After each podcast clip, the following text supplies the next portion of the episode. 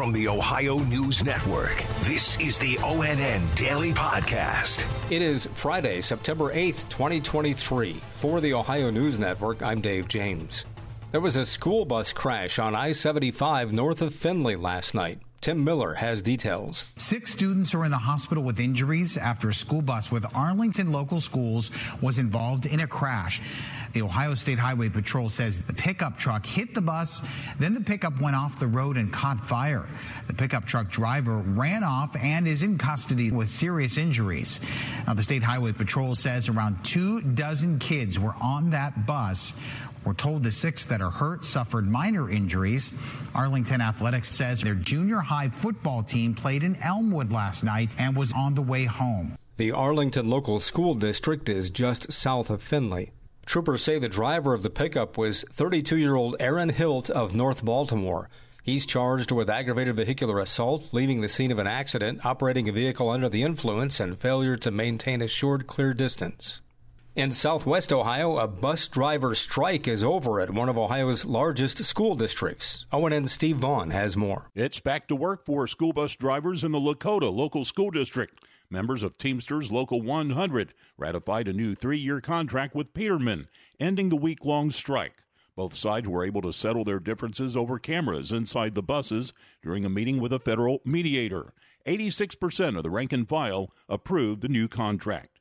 Steve Vaughn, ONN. Ohio Governor Mike DeWine is calling on a Republican state representative from the Akron suburb of Green to resign. Yolanda Harris has more. It comes just a week after Representative Bob Young was arrested for allegedly violating a protection order which was issued during a separate arrest back in July. This is a matter, obviously, that is up to the General Assembly.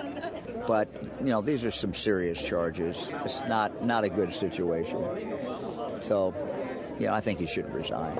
34 Ohio House Republicans released a letter calling for Young to resign. Police say Young was initially arrested for assaulting his wife, then arrested for calling someone who has a protection order against him. I'm Yolanda Harris. Young has been stripped of a committee chair position, which pays an extra $9,000 per year.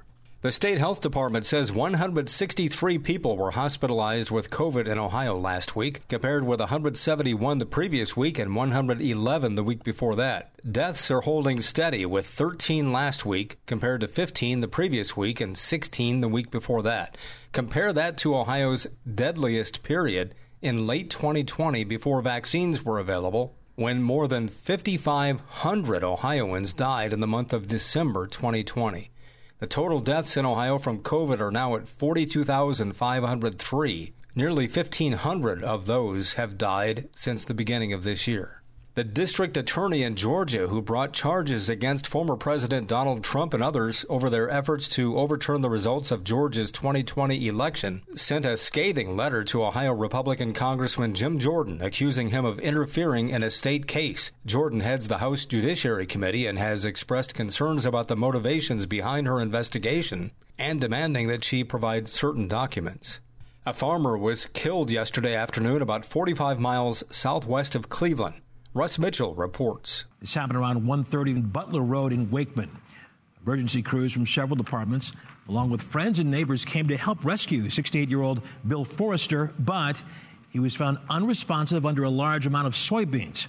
The investigation into what happened continues. I'm Russ Mitchell. Cincinnati Bengals quarterback Joe Burrow, the kid from Athens County, has a new contract. Dave Holmes has details a five-year deal worth 275 million. That's the biggest deal in NFL history. About 220 million dollars is guaranteed in that contract, and it means Burrow is now going to be a Cincinnati Bengal until at least the 2029 season. The former Ohio State quarterback has rejuvenated the Bengals franchise, taking the team to back-to-back AFC championships and a Super Bowl in 2022. The only downside of this contract is from a team standpoint because the Bengals still have to deal with Ja'Marr Chase and Tee Higgins' contract situation in the near future. Burrow takes his Bengals to Cleveland Sunday to play the Browns. Cincinnati has lost their last five games in Cleveland. The Bengals lead the all-time series between the two teams, though, 52 to 47. Ohio State's home opener is tomorrow against Youngstown State. Buckeyes head coach Ryan Day says home games are special and he talks about a couple of reasons why. When we go into the tunnel, and then and then at the end during the Carmen Ohio, I think that's what the guys really enjoy, and I think that's the feedback I get from a lot of the NFL players as they miss that when they leave. Tomorrow's game starts at noon. Some events going on around Ohio this weekend: the Marion Popcorn Festival, the Ohio River Sternwheel Festival in Marietta, the Clinton County Corn Festival in Wilmington, and Skunk Fest in North Ridgeville. Special thanks to our television affiliates WKYC in Cleveland, WTOL in Toledo, and WBNS in Columbus for their contributions to today's podcast. I'm Dave James on the Ohio News Network. This has been the ONN Daily Podcast, a production of Radio Ohio Incorporated on the Ohio News Network.